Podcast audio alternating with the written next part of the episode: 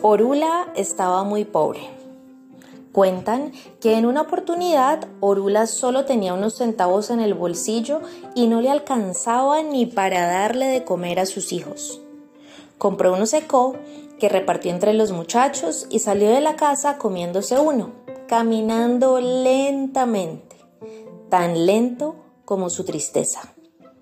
Ya cerca del árbol que había escogido para suicidarse, el sabio tiró al piso las hojas que envolvían el dulce que se había comido. Colgó una soga de las ramas del árbol y entonces oyó que un pájaro le decía, Orula, mira qué sucedió con las hojas que envolvían el eco. El eco es un dulce confeccionado con harina de maíz que se envuelve en hojas de plátano.